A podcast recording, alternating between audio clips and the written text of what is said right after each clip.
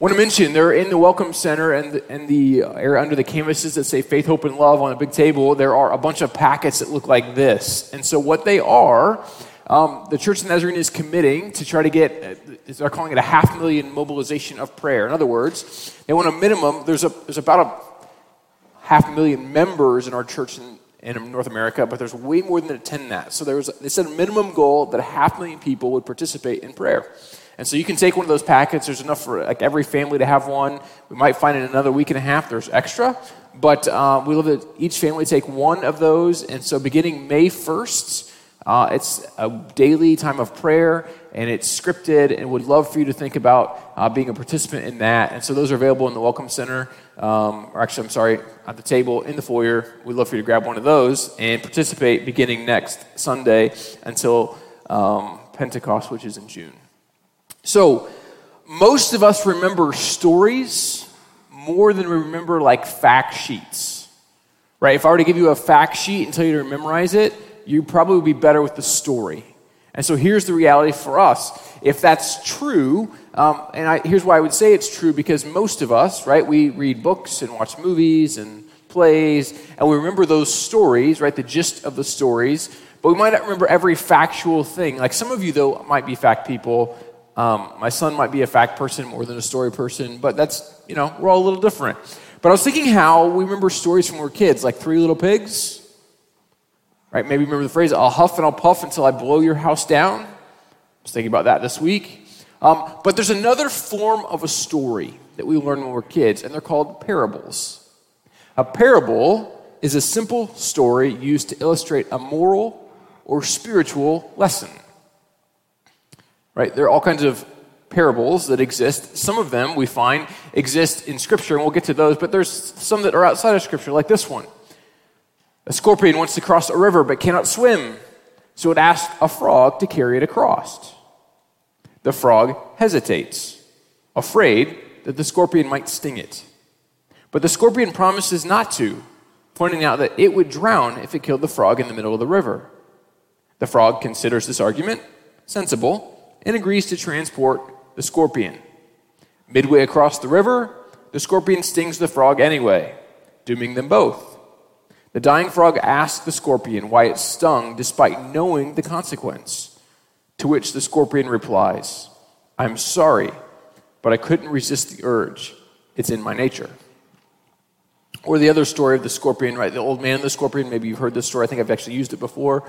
Where the old man sees a scorpion getting ready to drown in the river, and he goes to save the scorpion. The scorpion stings him on the hand pulls his hand back, hand swells, reaches out again, does it again. A passerby goes, What are you doing? The scorpion's just going to keep stinging you. It's in his nature to kill. And the old man responds, Well, it's in my nature to save. Right? Like these are these are called parables. They're stories that illustrate a moral point. Um, maybe you, one that's more familiar to some of you, the boy who cried wolf. Right? You know that story, Aesop's fables, the boy who cried wolf. If you keep yelling long enough for someone to help you, and you don't really need help, then when you do need help, no one shows up. Right? We actually know people like this. You're like, hey, you should read that story. It's not a parable for them, it's true, right? Um, people who cry wolf all the time. But these are stories, and if you don't know that story and you're a kid, ask your parents, they might know it. Um, and they probably can tell you the gist of it if not. But parables, if they're done well, are to provide not only a moral teaching, but they kind of make us think. In fact, sometimes they make us think in such a way that they're open ended meanings, meaning there's multiple meanings to what the parable could be. Make us think more deeply, they challenge us. And this brings us to Jesus. Jesus was a master storyteller. I mean, primarily his way of teaching was stories. And he would tell these stories, and he would tell parables, and his parables had a little bit different purpose than some of the ones I've already mentioned. His parables would challenge us to see the world differently. Not only would we see the world differently, but we might begin to think differently and act differently. And so, over these next several weeks, we're going to be looking at the stories of Jesus, the parables that he shares. And so, I was thinking about um, how we might do this. And so we're going to look today from Luke chapter 15, and there's three parables in a row that Jesus tells. And many of you have, know, have heard these, and so we're going to begin with Luke 15, verses 1 and 2. Now, the tax collectors and sinners were all gathering around to hear Jesus. But the Pharisees and the teachers of the law muttered, This man welcomes sinners and eats with them. Now, I probably need to talk about who Jesus is talking with. If you'll notice, we talk about the Pharisees and the teachers of the law. And so I, have spent some time over the past few weeks, and we're studying more going forward, reading more about Jewish culture because sometimes we characterize the stuff of these parables and we just we pigeonhole the way we perceive Scripture and don't have an understanding of the Jewish world. And so one of the things that was fascinating to me um, is that some of where we've given bad rap to some of the characters in these stories uh, hasn't been fair. But I will say this the Pharisee, Pharisees and teachers of the law, they had bought into a vision of who God was and a God that kept score. Right? We know in any relationship, if we're scorekeeping, it's probably going to end poorly. Scorekeeping never leads to good relationships. So, in other words, they believed how you lived mattered. So, don't miss that. That's true. God would affirm that. Jesus affirmed that. The problem was they missed the heart of who God actually was. And then Luke uses a particular word here. He says they were, um, the word he uses here is they muttered, like they were muttering to themselves. In other words, they grumbled against one another. It's the exact same words that the Israelites used when Moses, who was the shepherd of God's people at the time, was leading them through the wilderness. They muttered against him. So Jesus would have used that word, and Luke would have used it here to make a particular point. The point being this that sometimes we just miss how God actually wants to act. See, the Pharisees had bought into the idea that, sure, heaven would rejoice when um, one sinner repented, but heaven would probably also rejoice when one sinner was obliterated. And if we're honest, we probably have thought the same thing as well at times. If they would just get theirs, of what would happen to them, so it's talking about that Jesus with, says the sinners and the tax collectors, right? The people who, who were welcome, by the way, they were welcome to go to the temple. They were welcome to worship. The Pharisees wanted them to come. They wanted them to repent and live radically different. That was true. So we can't say the Pharisees didn't want those people around, but until they had been changed, the Pharisees wanted nothing to do with them. So they were welcome to go offer sacrifice. They were welcome to go be made right. But until you were made right, you were not welcome with them. And Jesus flips that on its head and says, No, they're welcome always. Now they need to go be made right, but they're welcome first. And so these people that were thought to be God forsaken through the person of Jesus are told that there is no place and there is no life that is God forsaken. In fact, what we've just celebrated through the Easter season is that the cross becomes the place of all God forsakenness. So no longer can you or I or anyone else say that there's a person or place that is God forsaken because God forsaken doesn't exist. And this is the message that Jesus brings. And so he begins to tell them a new idea, a new understanding that there is no place where God has abandoned you that doesn't exist. And so he does what he does so well he tells a story. And here's the story he shares. Then Jesus told them this parable. Suppose one of you has a hundred sheep and loses one of them. Doesn't he leave the 99 in the open country and go after the lost sheep until he finds it? And when he finds it, he joyfully puts it on his shoulders and goes home. Then he calls his friends and neighbors together and says, Rejoice with me. I have found my lost sheep. I tell you, then in the same way there will be more rejoicing in heaven over one sinner who repents than over 99 righteous persons who do not need to repent. Now you notice that it is, um, it's not the sheep who did anything, right? We often think, well, the sheep wandered off, but that's not what the scripture says. What it actually says, it says the shepherd lost the sheep. I think that kind of matters. We'll begin to see why it matters, but the shepherd goes, Oh, I lost a sheep, so I'm going to go find that sheep. And when he gets that sheep back, he throws a big party. He celebrates with all those he calls his friends, and he says, Hey, come over. I've got this sheep back. Let's celebrate. Let's have a big party.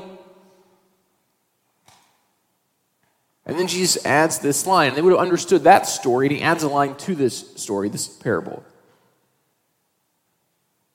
There's more rejoicing in heaven over one sinner who repents than over 99 who don't need to. Now, here's the thing about parables they're open ended, right? It's on multiple meanings. Today, I'm not trying to solve all the riddles that are answered and asked in these parables. I want us to be challenged to begin to think through them differently. But there is one question, one of many questions that we might ask from this parable. It's this Where is there a need or where is something lost that you and I can go find?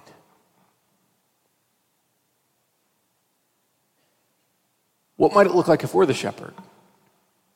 Or to go find something that's lost? In fact, reading this story, it's also important to recognize it might be important for us to celebrate others.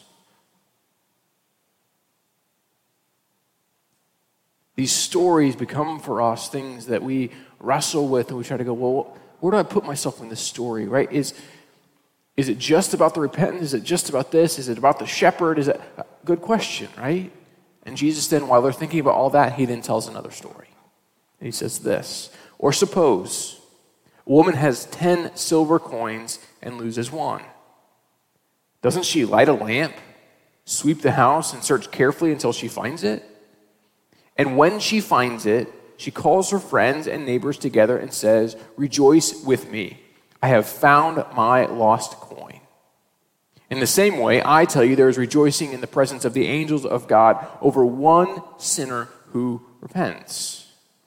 Notice again, it's the woman who lost the coin. And then she goes to search for it. And so their houses would have been when designed in such a way they didn't have really big windows. There'd been like one like kind of 18 inch square window, uh, not large. And so there wouldn't have been a ton of light. So you would have to, literally be searching all through the floor to find, find this one coin. And it would have been hard work to find this one coin that has gone lost, right? You have lost this, and now you've got to search for it. But when you would find it, the joy you would feel over finding what was lost. And she calls her friends, and she throws a party. Again, when you find what's lost, you celebrate with those you know. And I was thinking about this particular parable, and maybe it's just this idea that Jesus wants us to find him. Maybe sometimes we need to think about the reality that what's lost is not,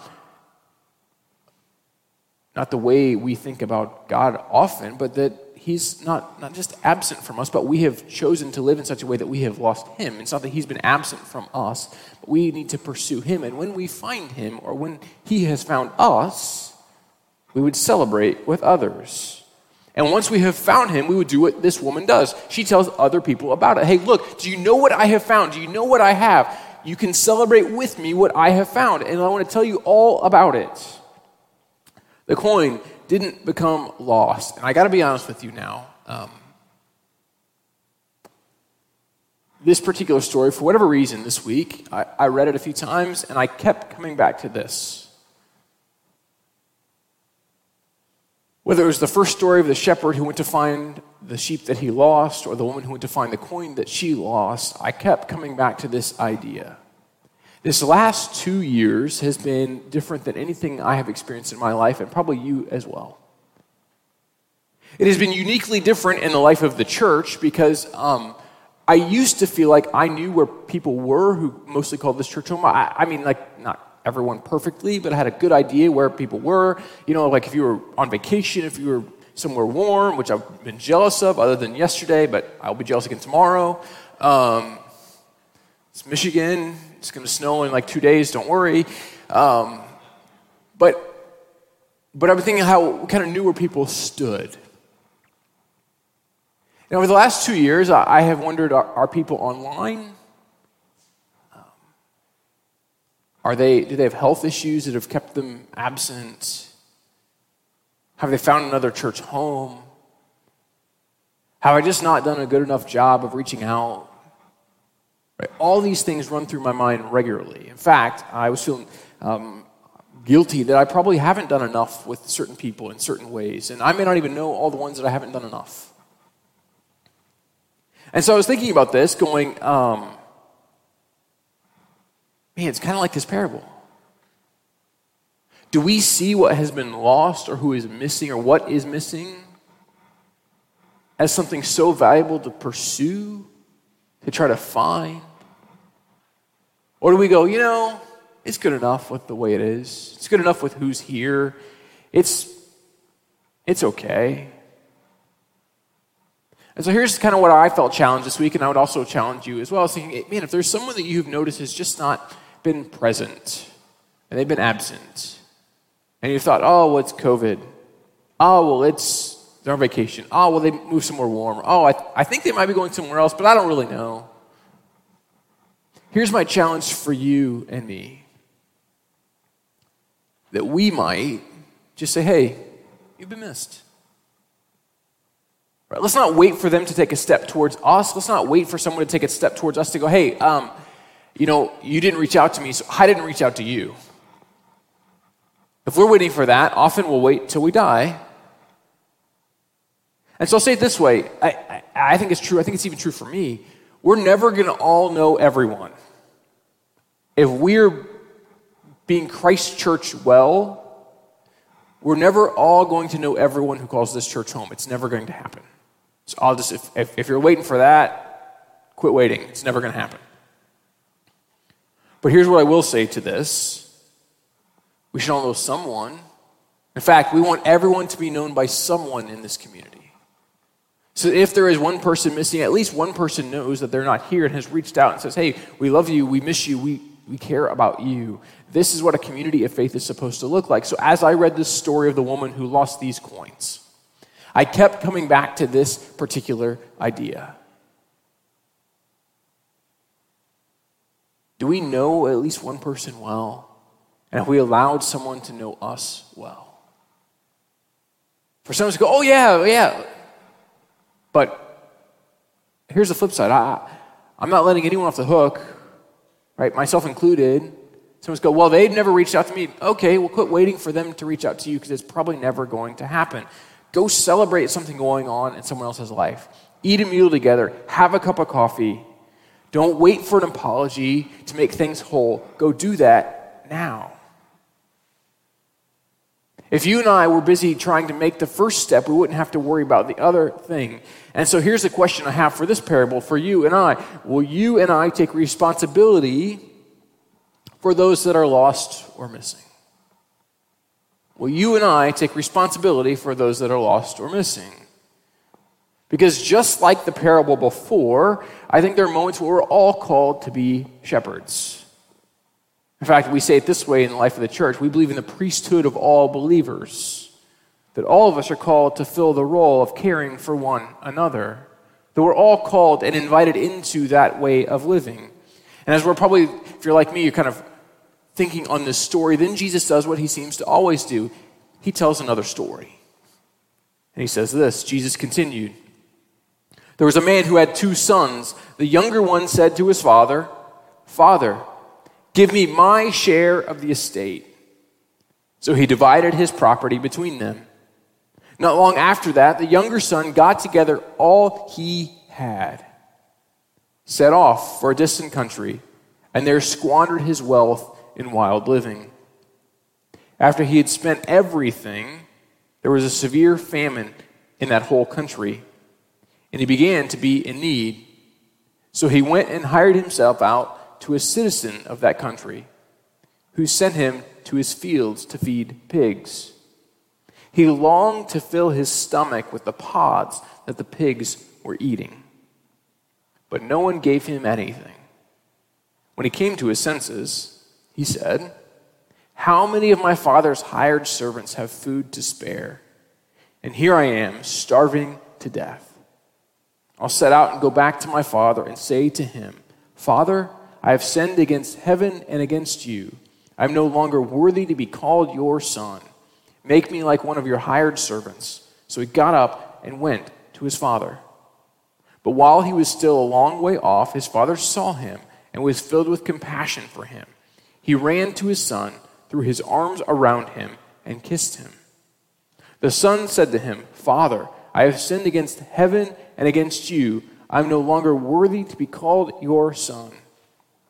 But the father said to his servants, Quick, bring the best robe and put it on him. Put a ring on his finger and sandals on his feet. Bring the fattened calf and kill it. Let's have a feast and celebrate. For this son of mine was dead and is alive again. He was lost and is found. So they began to celebrate. Meanwhile, the older son was in the field. When he came near the house, he heard music and dancing. So he called one of the servants and asked him what was going on. Your brother has come, he replied, and your father has killed the fattened calf because he has him back safe and sound. The older brother became angry and refused to go in. So his father went out and pleaded with him. But he answered his father, Look, all these years I've been slaving for you and never disobeyed your orders. Yet you never gave me even a young goat so I could celebrate with my friends. But when this son of yours, who has squandered your property with prostitutes, comes home, you kill the fattened calf for him. My son, the father said, you are always with me, and everything I have is yours. But we had to celebrate and be glad because this brother of yours was dead and is alive again. He was lost and is found. Now, if you know the Bible very well, you know there's lots of stories of brothers in the Bible, right? Cain and Abel, Jacob and Esau, Isaac and Ishmael, right? All kinds of brothers, two brother stories, right? Um, two of those three sets of brothers I just mentioned reconciled if you don't know the story, Cain killed Abel. Spoiler alert. Um, he, they didn't reconcile. But the other brothers did, right? For Isaac and Ishmael, it was at the burial of their father.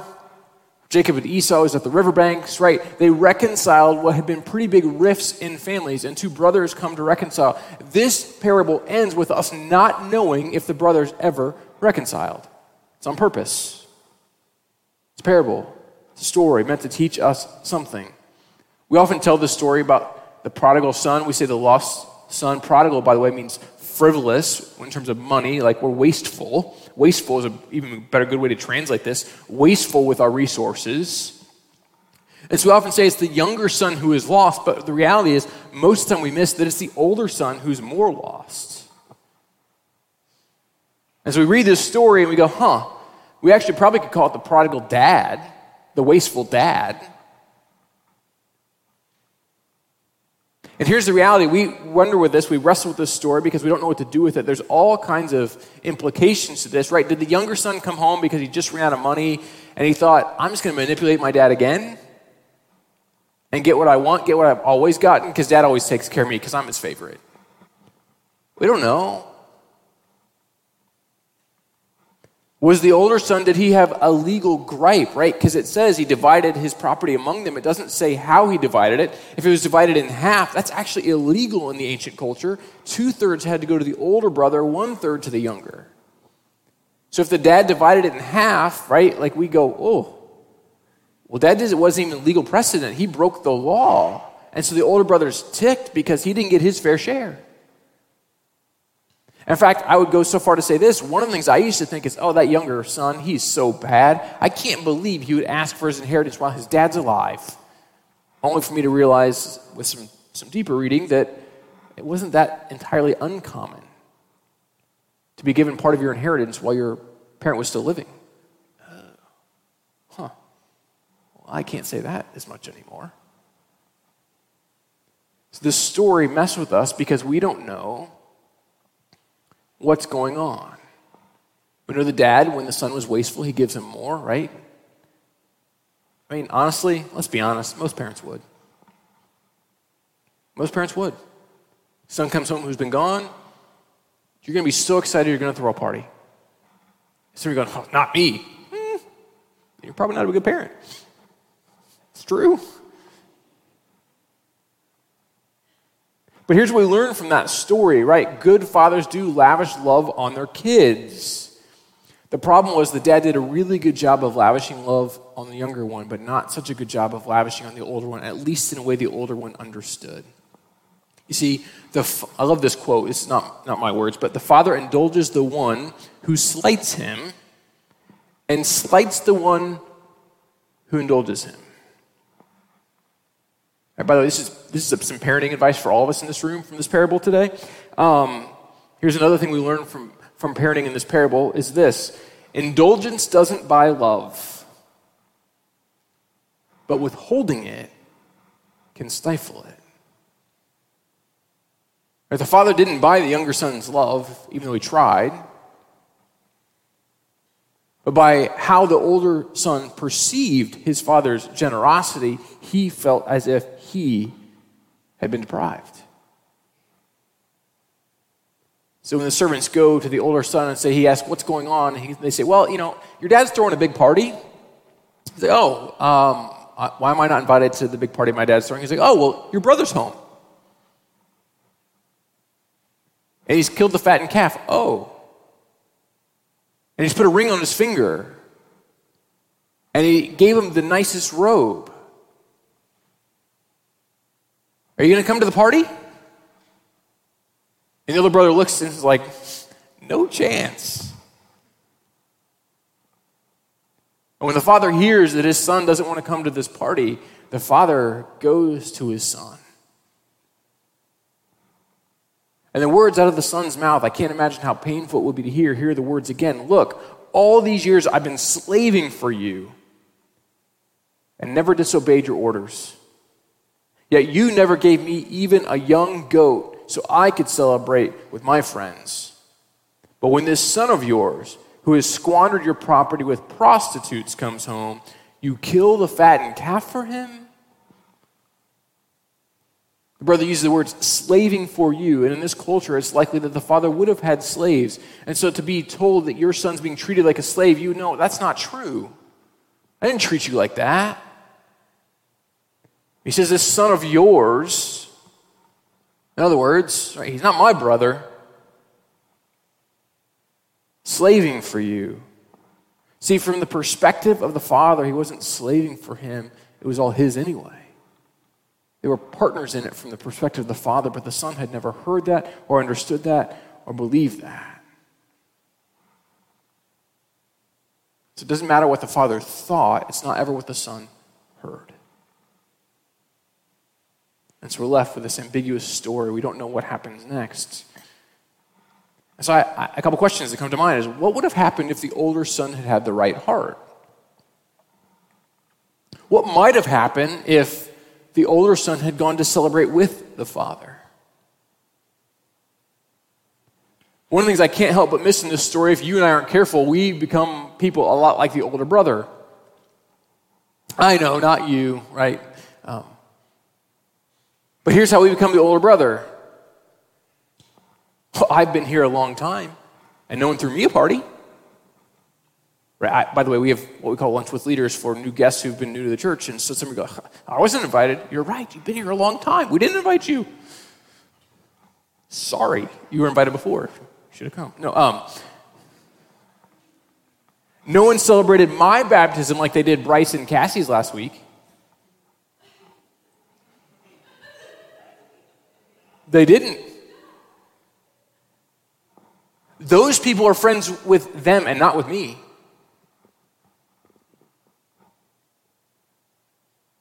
All these things are symptoms of being the older brother. The opposite of what brings us wholeness. Lost things being found take us from being incomplete to complete. See, here's something I, believe is true, and I think we kind of fight this at lots of levels, right? Most of us are trying to, to not. This is a hard saying, by the way. I, I just want to be clear about that. But, but for many of us, we're not sure how to how to not feel guilty about wanting certain things. And so here's a phrase I think is helpful. If we're looking to celebrate others, we rarely have time to pity ourselves. If we're looking to celebrate others, we rarely have time to pity ourselves. So when we throw our own pity parties, it's often because we're going, well, instead of going, oh, that's so great for you. And here's the reality when you learn to celebrate the life of others, what you find is others begin to like to celebrate you. crazy how this works. Right? You think I'm, I'm, making this up? Read two books if you haven't read them yet. One called Love Does and one called Everybody Always by a guy named Bob Goff. Bob Goff is incredible at celebrating other people, and here's what happens everybody celebrates Bob Goff. I'm talking about him right now. Never met the guy. But he's spent his adult life trying to celebrate other people, and he gets invited to share his story everywhere, and he gets invited to some pretty cool stuff. Why? Because he celebrates the people he's around. What might happen if you and I celebrated others instead of having pity parties for ourselves? That's not to say you don't have issues. It's not to say we don't have needs. It's not to say we don't battle certain things. That's not what I'm trying to say.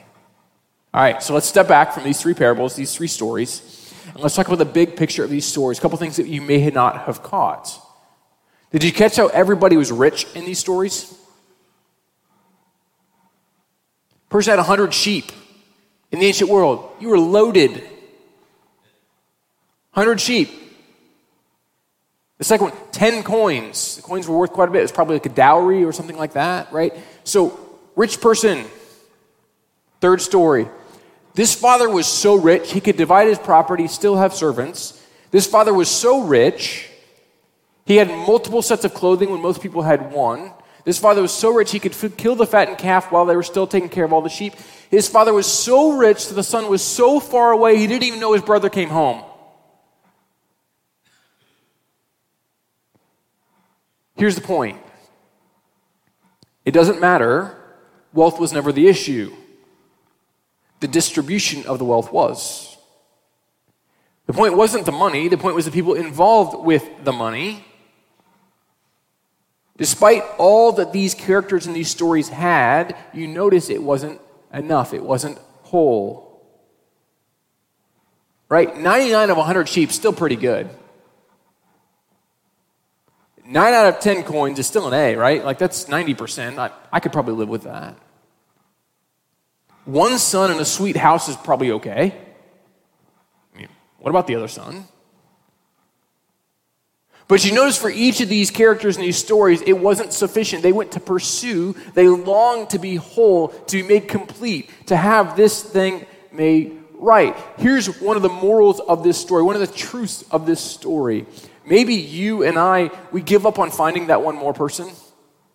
We eventually might lose hope. We give up praying or pursuing or hoping but God does not.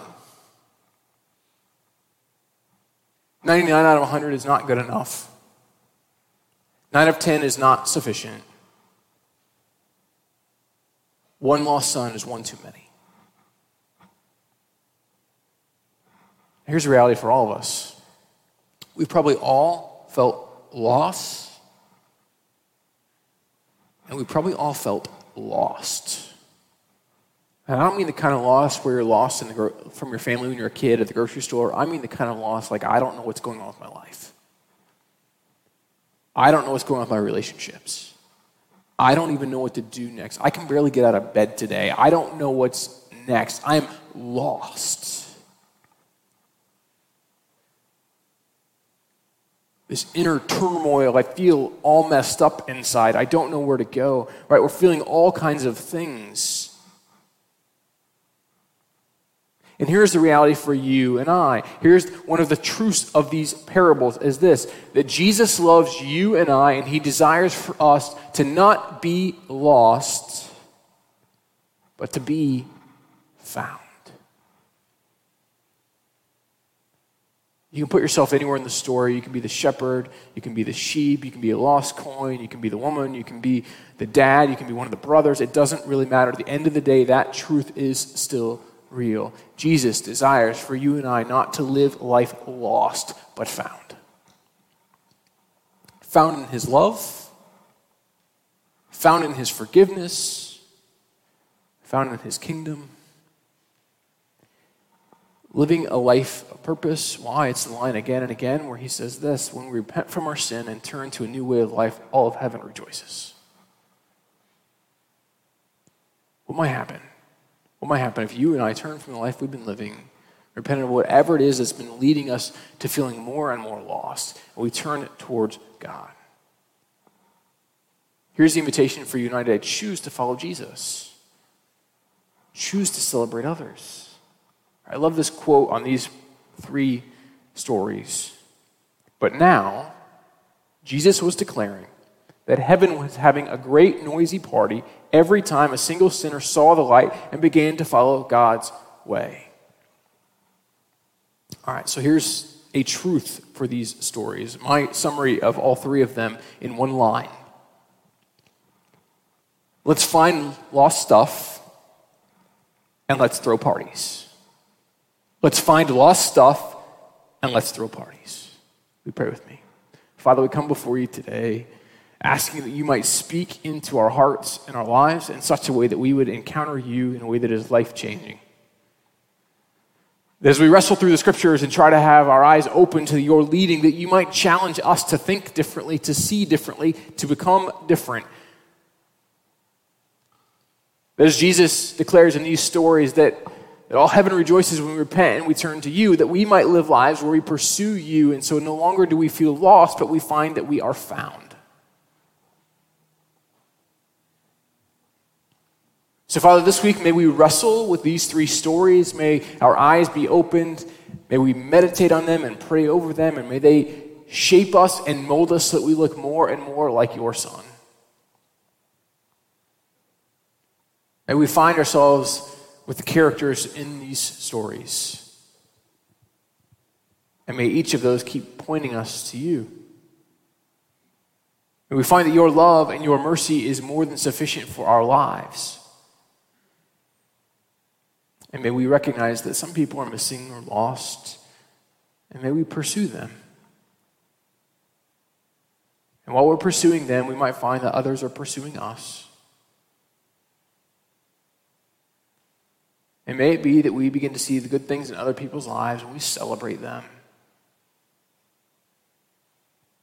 We become known for what we celebrate And today, if there's someone wrestling whether they want to choose to follow you or not, maybe they feel like they're walking through life a little lost. And I would say to you, Father, will you forgive me today for the life I have been living? And I want to know you, and I want to pursue you, and I want your love to define my life. And I repent of who I have been, and I desire to be your child, to know your kingdom, your love, your mercy, your grace. And I want to follow Jesus with all that I am. May we each pray that prayer today. We pray all these things in your Son Jesus' name.